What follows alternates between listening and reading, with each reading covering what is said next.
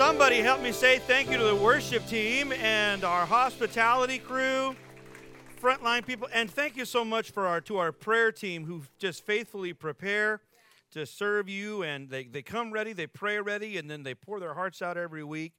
And I'm so thankful for that.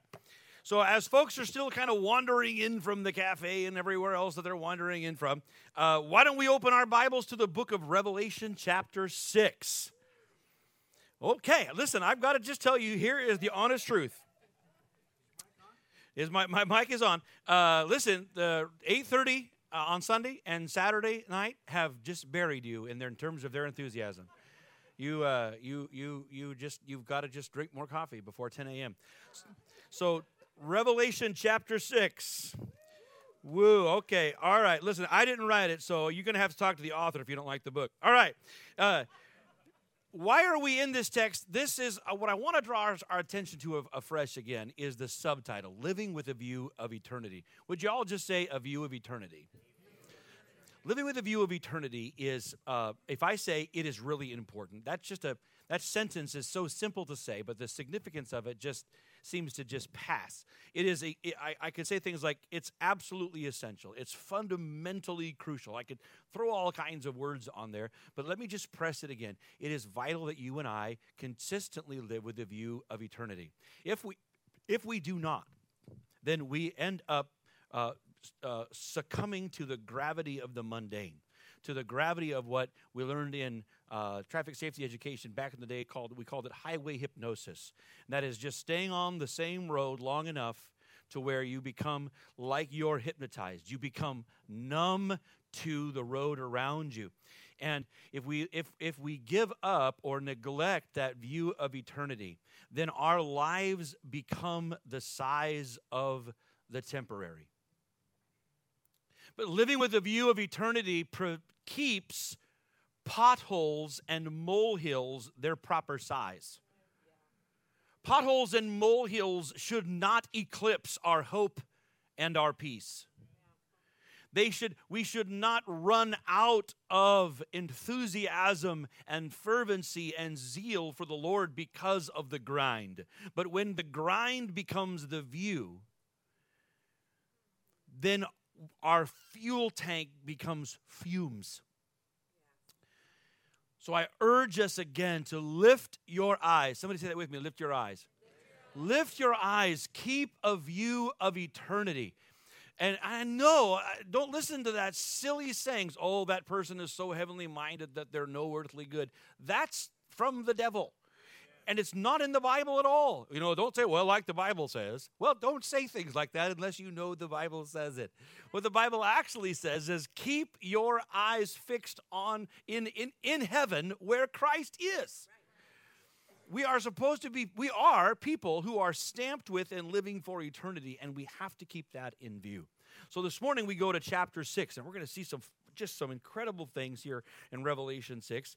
Uh, it is it continues from chapters 4 and 5. We are in the throne room. John has been brought to the throne room and he has seen these incredible visions of, of the one on the throne and now of the Lamb who is absolutely worthy. And when we last left John, he is hearing this chorus from the entire cosmos crying out that the Lamb is worthy to open the scrolls, to open the seals, to break the seals and open the scrolls because he was slain and he has redeemed, he has redeemed for God peoples from every nation, tribe, and tongue on earth.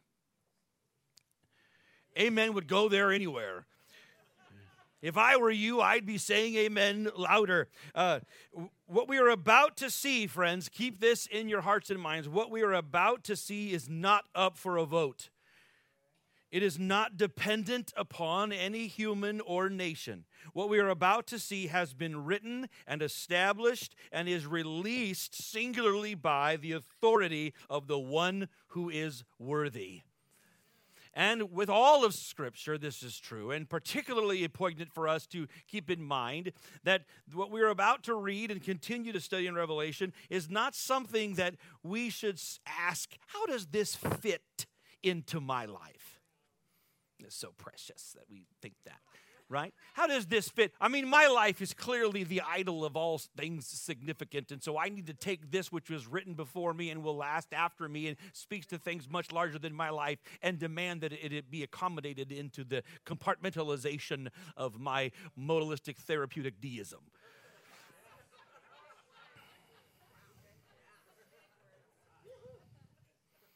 The question is not how does this fit into my life, but how can my life be submitted to and consecrated to and matter amongst all of this? How can I respond to this? So we are in chapter 6. The Lamb opens the seals. All right. Seal number one. We're going to give each seal a name, and that, maybe it'll help you, maybe it won't, but here we are. Uh, we're going to give you the seal. The first seal, I, fir- I first called it conquest, but I changed it to aggression. Did you change it to aggression, sis? Good job. Okay, so the first seal is aggression. Someone say aggression uh, chapter 6, verses 1 and 2. I watched as the Lamb opened the first seat of the seven seals. Then I heard one of the four creatures say in a voice like thunder, Come! And I looked, and there was before me a white horse, and its rider held a bow, and he was given a crown, and he rode out as a conqueror bent on conquest. And that's that as a conqueror bent on conquest. This is the idea of aggression to stir up hostility, and aggression. To, to, to stir this up in, an, in a way that cannot or will not be resisted. Conquest. Um, uh, the image of an equestrian archer would have been familiar to uh, John's audience, and the idea that that was, person was a conqueror would have been familiar in sort of a, well, at least in an historically intimidating way. The Parthians were people who were uh, uh, equestrians. They were ho- they were skilled on horse and they were archers. Have you ever seen? And you probably even in your you probably have seen it, but even forgot that you've seen it. It's a relatively common historic painting, sculpture, image. Uh, you've seen uh, someone on horseback turned around with a bow and arrow shooting. Maybe you, that strikes kind of a memory. You've seen that somewhere. That's a Parthian. That is so that is an ancient depiction of the Parthians. They were known not only for their skill on a horse with bow and arrow, but they but for for uh, for being able to shoot backwards from the horse. It's called a Parthian shot. They use they talk about it in rhetoric and debate. But so this was this was relatively famous and known to John's audience, and these people were known as powerful conquerors. And this writer is given a crown under the direction, uh, the delegation of the Lamb. This writer is allowed to go out and stir up political and military aggression and oppression and war, to instigate and perpetuate war in a spirit of conquest and aggression. Then the second seal we'll call violence verses 3 and 4. When the Lamb opened the second seal, I heard the second living creature say, Come. And then, and then another horse came out, a fiery red one. Its rider was given power to take peace from the earth and to make people kill each other. To him was given a large sword. Now we have a fiery red horse with a rider summoned, given a sword, which almost always depicts some idea of judgment in Revelation. And he is, and the power he is given is to remove peace. This is the judgment. To remove peace, he is granted authority to take peace from the earth so that, someone say, so that, so that men would slay, this is the language here, slay, butcher, kill one another brutally. This is a spirit of violence. The first seal is a spirit of aggression, then a spirit of violence. Listen to the third one. Now, when the Lamb opened the third seal, I heard the third living creature say, Come. I looked, and there before me was a black horse, and its rider was holding a pair of scales, like measuring weight scales, in his hand. Then I heard what sounded like a voice among the four living creatures saying, Two pounds of wheat for a day's wages, and six pounds of barley for a day's wages do not touch the oil and the wine. So the third living creature and the third seal is broken. We have a black horse with weights and measures. And what is the announcement that we hear means that now a whole day's wages would be required to feed one person. So with this, we have lack. This seal indicates lack. There is famine. Somebody say famine because we're going to hear it later. Say it again. We're going to hear that later. Inflation. Don't make jokes. I know this church, okay? Inflation. I know inflation is no joke, but I know what you're about to say. So don't say it. Just know that I know what you know, that I know what you're saying, okay? that I said it to myself privately. But inflation, lack, and scarcity, and yet there is not total starvation. And then not only is there is there lack and scarcity, but there is disparity. This is the even yuckier part. So the wheat and the barley are affected, but not the wine and the oil. So the wheat and the barley would be the common crop, but the oil and wine would be the, the, the, that of the, of the, up, of the more upper echelon. So there is aggression, there is violence, and now there is lack and even disparity. This is all about, this is all conflict. Then we have the fourth seal, which is death. When the Lamb opened the fourth seal, I heard the voice of the fourth living creature say, Come. And I looked, and there before me was a pale horse. Its rider was named Death, and Hades was following close behind him. They were given, they were given power over a fourth. Someone say a fourth? A fourth of the earth to kill by sword, famine, and plague, and by the wild beasts of the earth. So, this is a pale horse or a palish green, death colored horse, and the rider is named Death, and he's followed by hell. So, this is physical and spiritual death, and this rider is given authority to kill a fourth of the earth. Oh. Now, what does that mean, a fourth of the earth? It means not all of the earth. That's what that means. That means this is going to be a consistent pattern as we see Revelation unfold. And let me try to say it now, and I'm sure I'll say it again. But here is something I hope that we can that we can feel that I believe is true. We, this is the point, a point in Revelation. Eternity is real. Say that out loud with me. And is trying to get our attention. So, the power of the age to come in eternity, on one hand, we have, as we see, I think perhaps emphasized in Revelation because of its point, that there is measured judgment now. Measured. Someone say measured. Measured. It's not complete. We never see to this. Never yet see complete, total judgment devastated everything. It's always measured, it's always curbed, it's always just so much. And the intent is always to bring those affected by that measured judgment into repentance. Always. So, be, be, be, up to a certain point, did you hear that with me? Up to a certain point in redemptive history, there is measured judgment, limited, fixed, measured judgment that is limited, that is intended to, to have an effect upon the hearts of those who experience it, that they would respond to God in repentance. And, but there will come a point when that measured judgment will become complete. Now, the good news is that's, that's not actually horrible news, but the good news is simultaneously, concurrently, somebody get your tambourines out, okay? The power of the age to come, heaven, the goodness of God, the grace of God is also breaking in and trying to get our attention.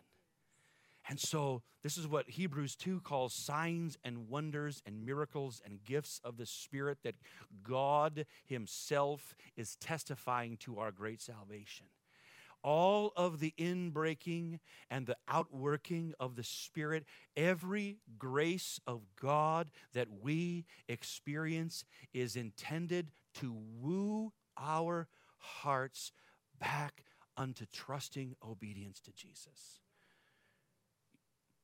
all that we experience is drawing our attention toward heaven, either to respond in repentance or in obedience. And it's all measured because there also will come a day when our experience of the presence and grace and goodness of God will be without measure.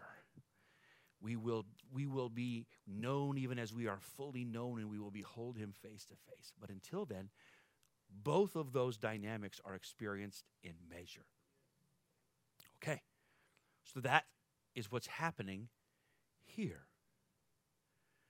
This fourth seal so far is a culmination of these seals sword, famine, pestilence, wild beasts of the earth. What's happening? John is seeing images of these different colored horses. And whenever possible, we need to try to look back and consult the Old Testament to understand what John is saying. Because if we can put ourselves in John's place, John is seeing these visions and he is processes, processing. He's throwing an extra syllable in there okay? He is processing them through his frame of reference, which is an Old Testament mindset.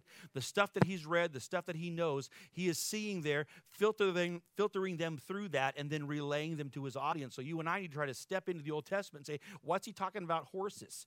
In Zechariah chapters 1 and 6, the prophet Zechariah sees prophetic visions of riders on these same colored horses. And Zechariah is told that these are the four spirits of heaven that patrol the earth. So, John, and for his audience in Revelation, these horse and riders are messengers of judgment upon mankind's arrogance and rebellion and ungodliness. And these judgments are meant to confront mankind in order to bring them to repentance listen to this. We have, and we're reading this. What we see is that these seals are open. They are loosed after and a result of the triumph of the Lord Jesus Christ on the cross. Because the Lamb was slain, he's now worthy to open these. What do you mean these are these seals are opened after the cross? What? Here's the deal. The the the the crucifixion and resurrection of Jesus Christ, all of redemptive history pivots on that.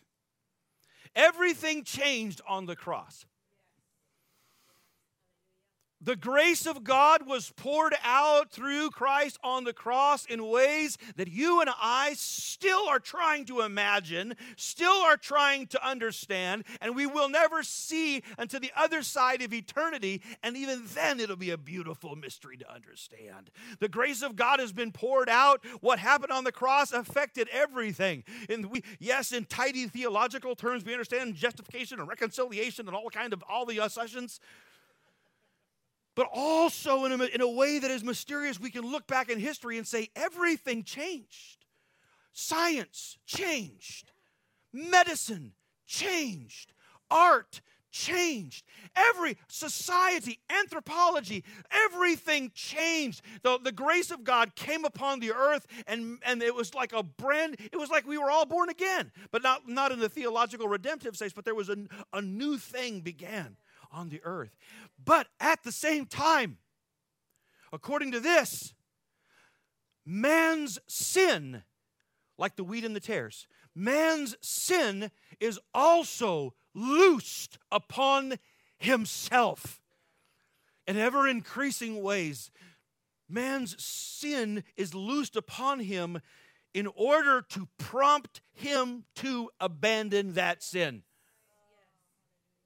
And this is why the apostles' preaching consistently urged their hearers to consider and to remember the judgment to come. Even our first apostolic sermon from Peter closes. It doesn't just close with, with repent and be baptized in the name of the Lord Jesus for the forgiveness of your sins, and you shall receive the gift of the Holy Spirit. After that, his final urging is save yourselves from this perverse generation. Two things at once. So the seals are loosed and they are loosed. Yes, they're they're in sequence, but they are really they are really a culmination. They are a, a crescendo. Listen to how they crescendo: aggression and conquest, war and violence, lack, lack and disparity, and then death.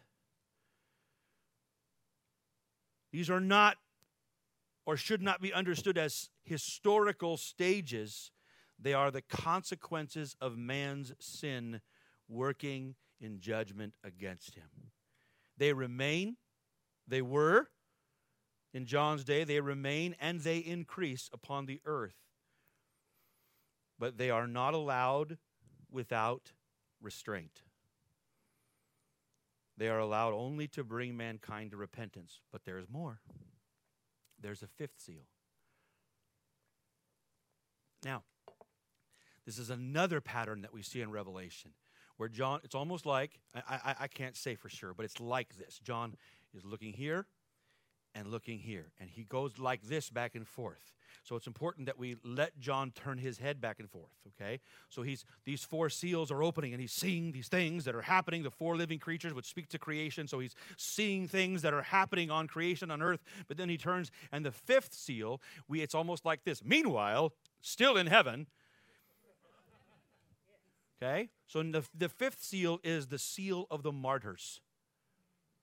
Okay? The martyrs. So we have we have the, the, the, the, the you know judgment and, and sin and aggression on the world at the same time martyrs verse 9 then, I, then he opened the fifth seal and i saw under the altar the souls of those who had been slain because of the word of god and the testimony they had maintained here we hear that there is an outcry in heaven because of the conditions on earth.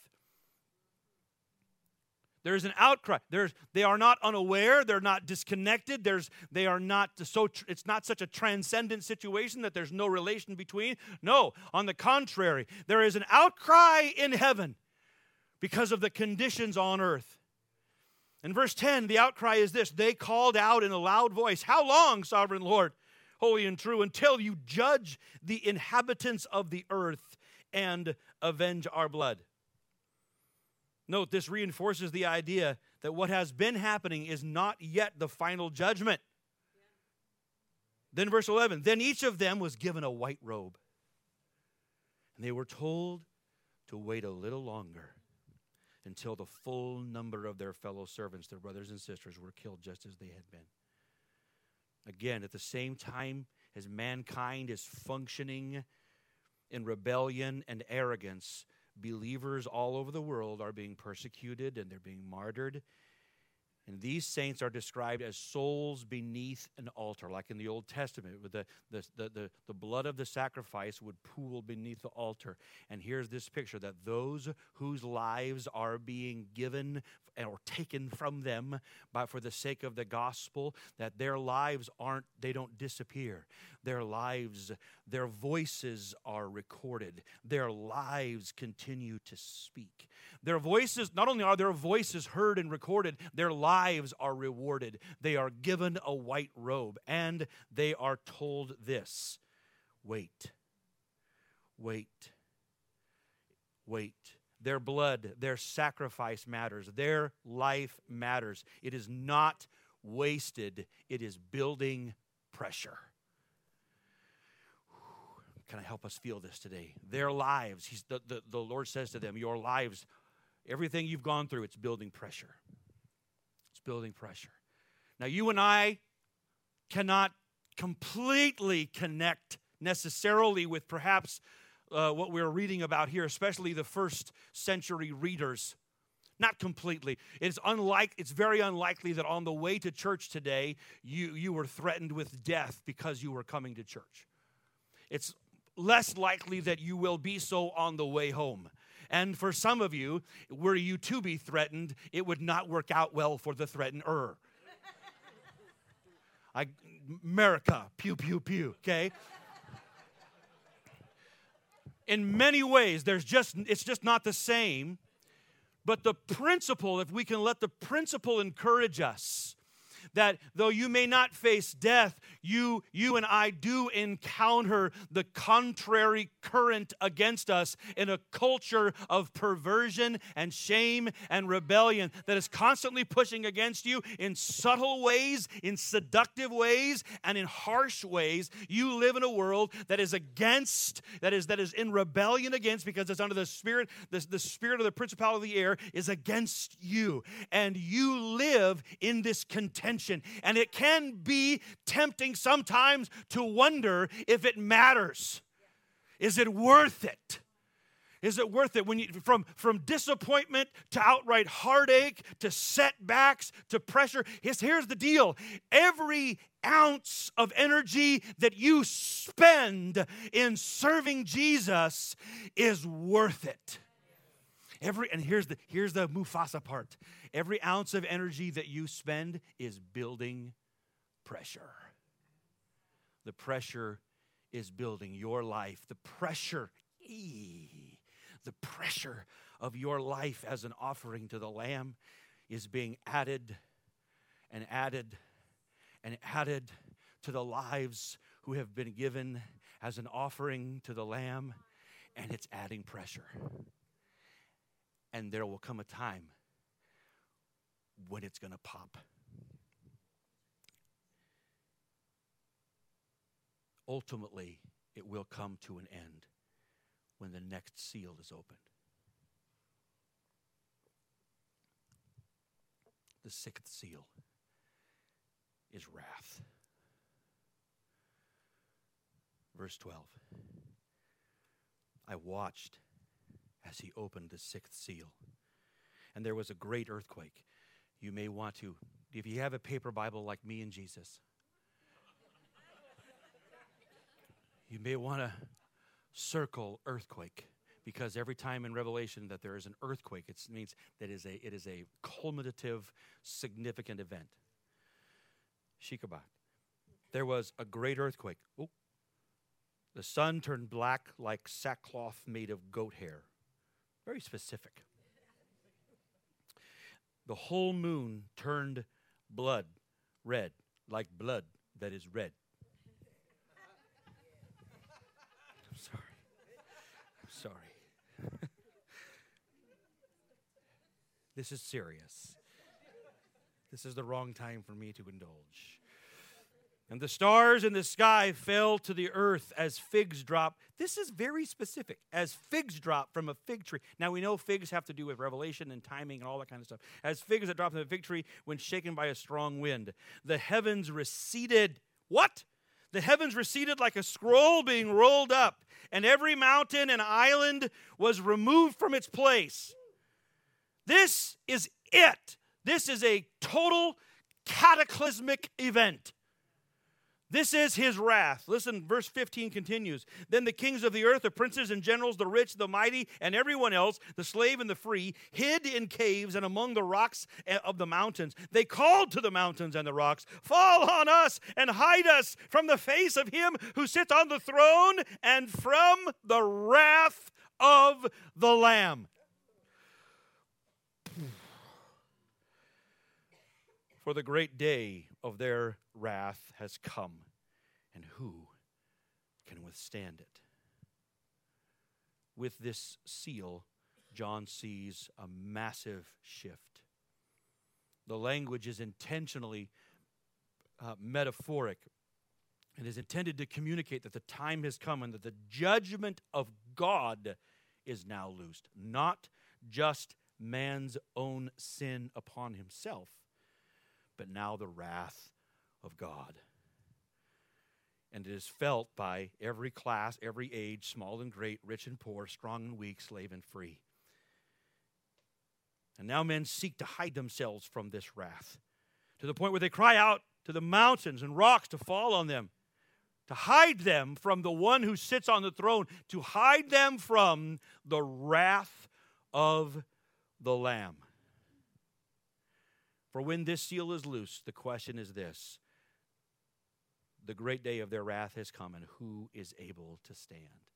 That day is coming.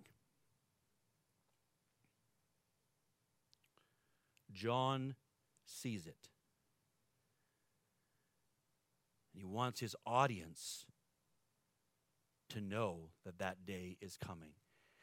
And as such, he wants all who read the words of this prophecy to know that that day is coming. Evan Roberts, a great Welsh revivalist from last century, said this. He said that if, if you are determined to refuse Christ, then you should go to the rocks and practice shouting. Because all rejectors of Christ will be shouting for the rocks to hide them. The Lamb is the Lord Jesus Christ. And here is this message that we must hear today. We may bend to him in mercy. We may bend to his mercy now. Or we will be bent to his wrath later.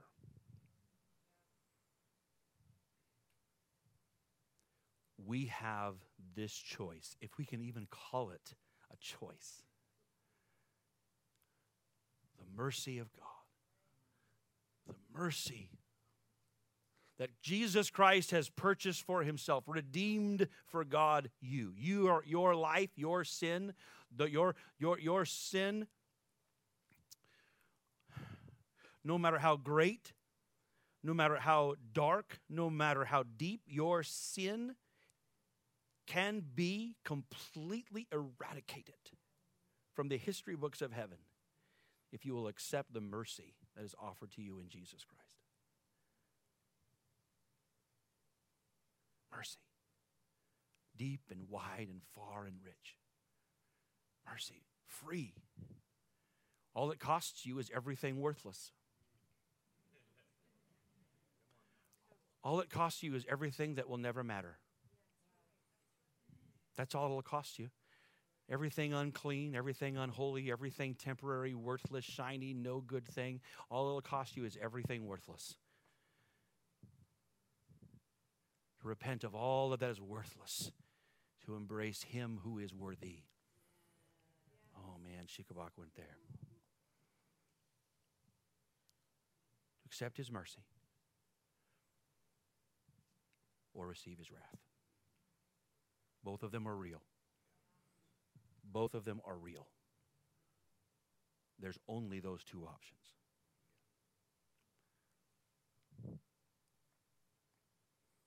What do we do? How should we, you and I, as believers, how do we respond to an awareness of these things? Fortunately, our Lord Jesus has told us. Jesus speaking to his disciples in Mark chapter 13. Number one, Jesus told his disciples that these things would happen. Somebody say these things would happen. What things? Did Jesus, did, is John making stuff up? Is John just adding stuff to, I thought Jesus was all about unicorns and daisies and rainbows. Is John adding stuff to the word? No, here's the words of Jesus, inarguably one of the earliest gospels. Here's Mark 13. When you hear of wars and rumors of wars, why that sounds like that first seal. When you hear of wars and rumors of wars, do not be frightened. These things must take place. But that is not the end. For nation will rise up against nation, kingdom against kingdom. There'll be earthquakes in various places, also famines. Listen, Jesus told us these things would happen.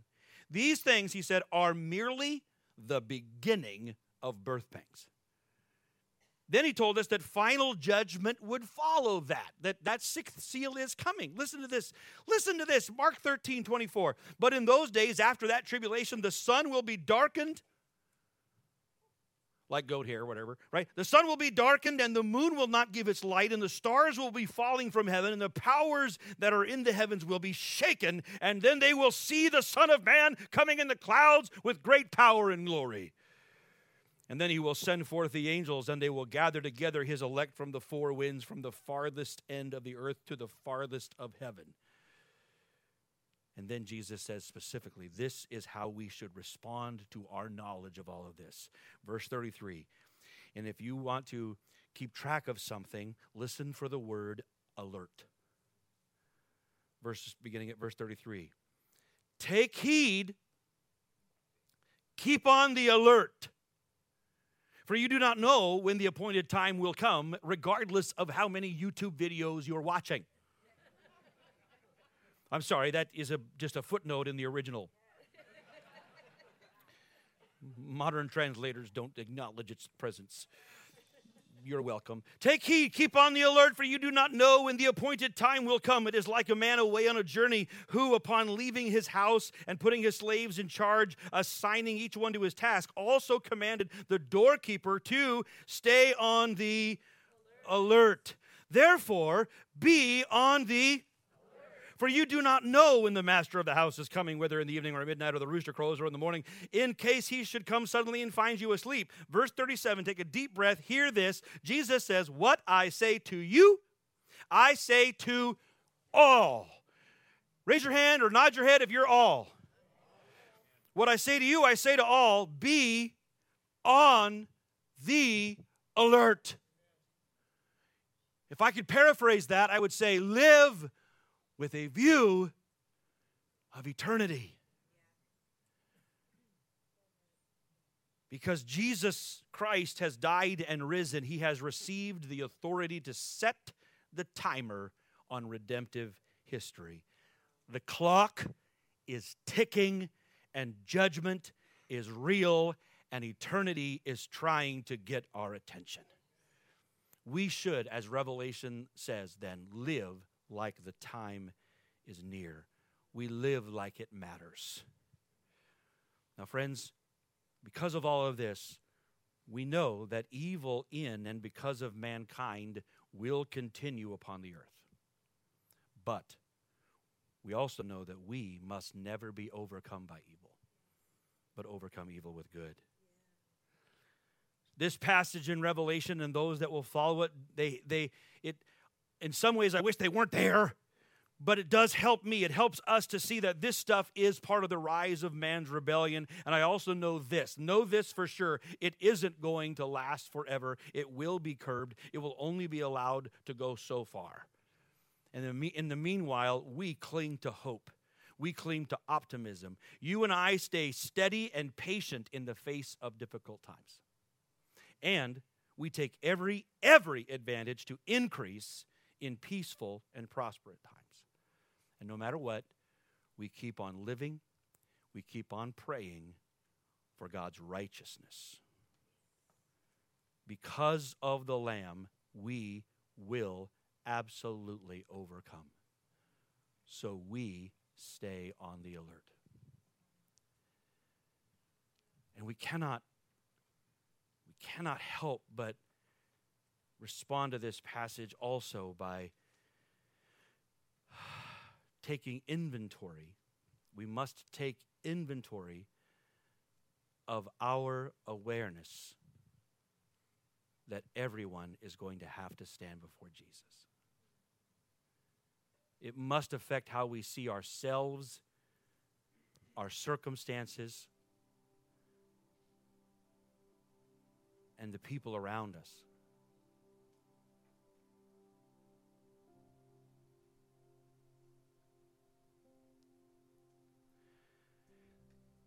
In a few weeks or a month or so, we're going to have a, a, special teen challenge uh, evening service here. The guys from the Portland Teen Challenge campus are coming, and the director's coming.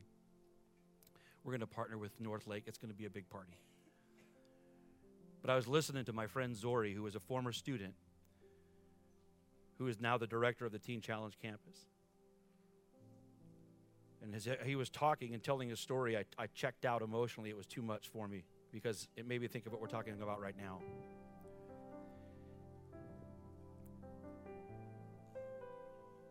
At one time, Zori said he was sitting in his car getting ready to sleep for the night because he lived in his car. He said, I was a homeless heroin addict.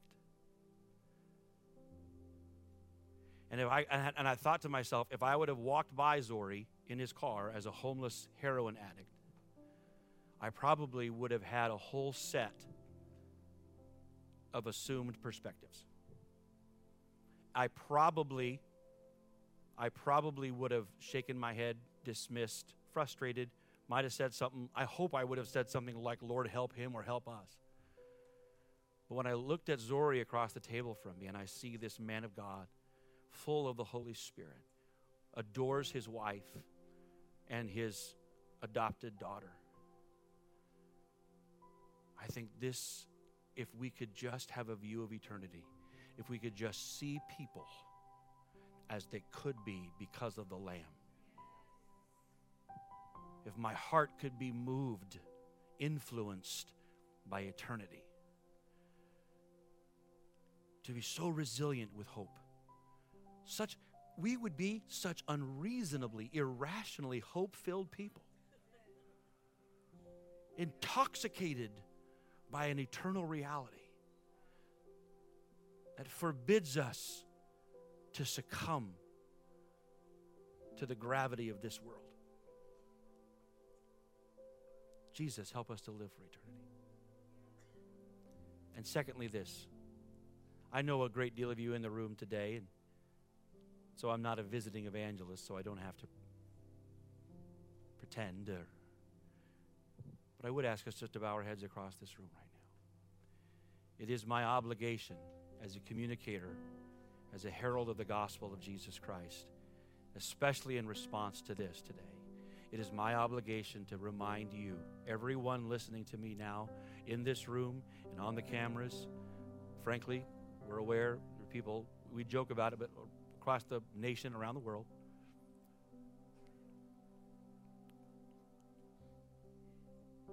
How will you respond to the Lamb of God?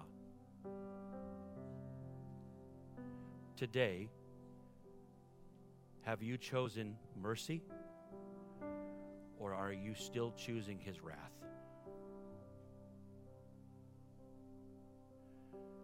I urge you today choose the mercy of God. It's not about stringing together a formula of right words But the Bible just teaches us that all we need to do, all we need to do is repent of our sin. I mean, literally, leave behind everything worthless, everything offensive to God. And you know what? You even know in your heart of hearts right now things you need to leave behind. You know you do. And receive, believe that Jesus Christ is Lord and that God raised him from the dead.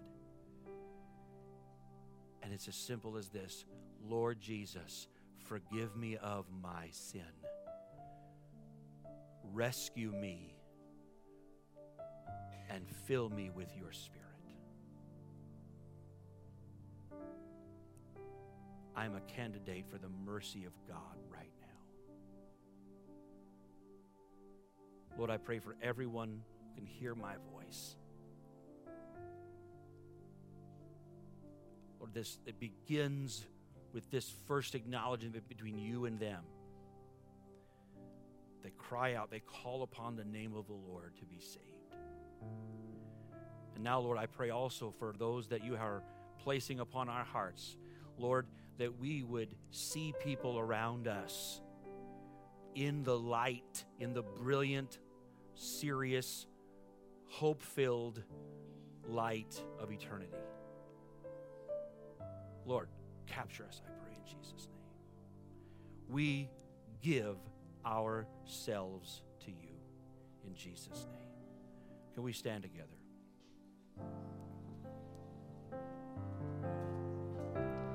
Lord, I give you my heart.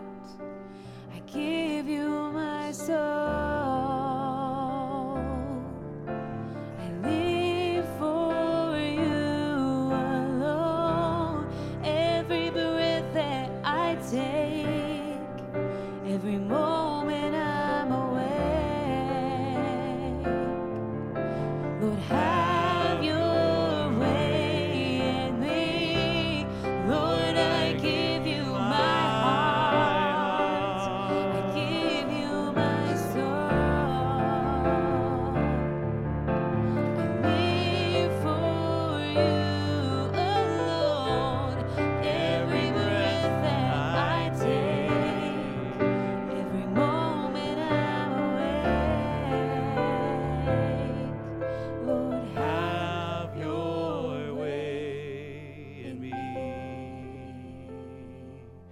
Came today, you're far from God and you need to come home, or you need to make some things right.